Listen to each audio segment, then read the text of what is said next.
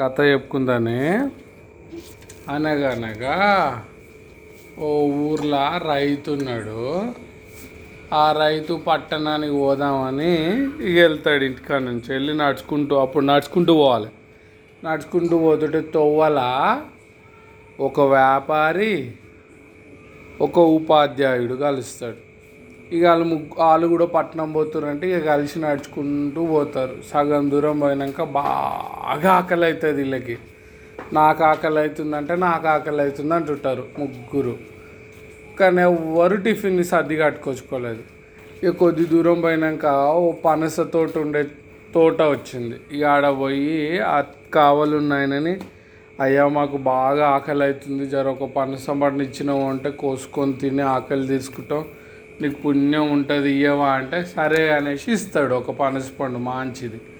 ఇక తీసుకొని చెట్టు కింద కూర్చొని కోస్తామని చూస్తాడు చూస్తుంటారు. ఇక రైతు కోస్తూ అంటాడు ఇగో నేనేమో రైతుని నువ్వేమో వ్యాపారివి నువ్వేమో టీచర్వి. సో ఎవరిదైతే గొప్ప పనులు చేస్తారో వాళ్ళకి ఒక పచ్చ ఎక్కువ ఇవ్వాలి నేను చదువు కంటే వ్యాపారం కంటే కూడా తిండి పండిస్తాను కాబట్టి నేను చాలా గ్రేటు. సో అందుకే నాకే ఒక పచ్చ ఎక్కువ రావాలి అని అంటాడు. ఇక దాంతో టీచర్కి అర్థమవుతుంది రైతు ఎక్కువ తీసుకొని ఇట్లా చెప్తున్నాడు అనేసి. సరే నేను ఒక కథ చెప్తాను వింద వినురి ఫస్ట్ అనేసి ఇక కథ చెప్తుంటాడు టీచరు.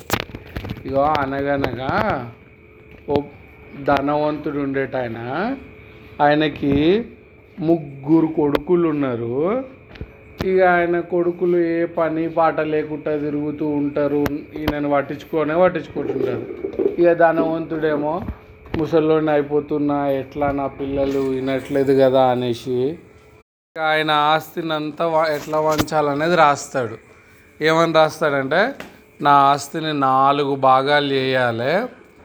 నేను ఎవరికైతే ఉంగరం ఇస్తానో వాళ్ళకి ఒక భాగం ఎక్కువ ఇవ్వాలి అదే ముచ్చటని ఒక్కొక్క కొడుకుని పిలిచి చూపిస్తాడు.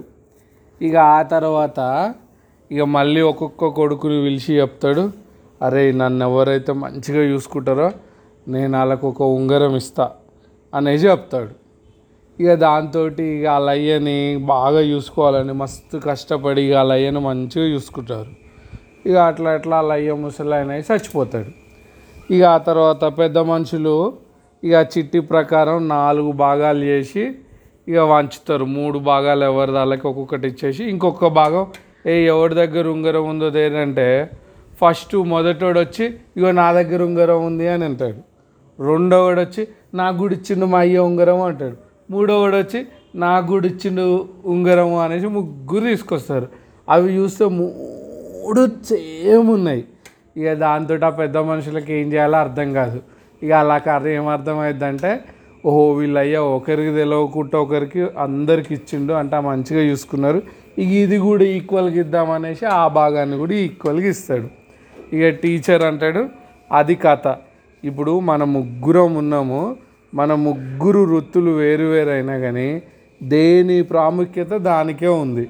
ప్రతిదీ ఇంపార్టెంటే ఆకలి కూడా ఎవరి ఆకలి అయినా టీచర్ ఆకలి వేరు రైతు ఆకలి వేరు వ్యాపార ఆకలి వేరు అట్లా ఏమి ఉండదు. అందరిది సేమ్ ఉంటుంది. సో మనం ఇంక ఇది ముగ్గురం మూడు భాగాలుగా వంచుకొని తినాలి అని అంటాడు పనస పండుని. ఇక దాంతో రైతుకు కూడా చీ నేను ఎంత దురాశపరుడినని సిగ్గుపడి సా సారీ నన్ను క్షమించండి అని చెప్పి మూడు ఈక్వల్ భాగాలు చేసి తింటారు. అదర్ర కథ. ఏమర్థమైంది ఈ కథలో? ఎవ్వరు గొప్ప కాదు. అందరు ఎవ్వరి పని అది గొప్పది. క్వశ్చన్స్ అనిరుద్ పెద్ద మనిషి ఎన్ని భాగాల ఆస్తిని చేద్దామంటే చేస్తాడు? నా కథలో మూడు వృత్తులలో ఎవరెవరు? రైతు వెరీ గుడ్ గుడ్ నైట్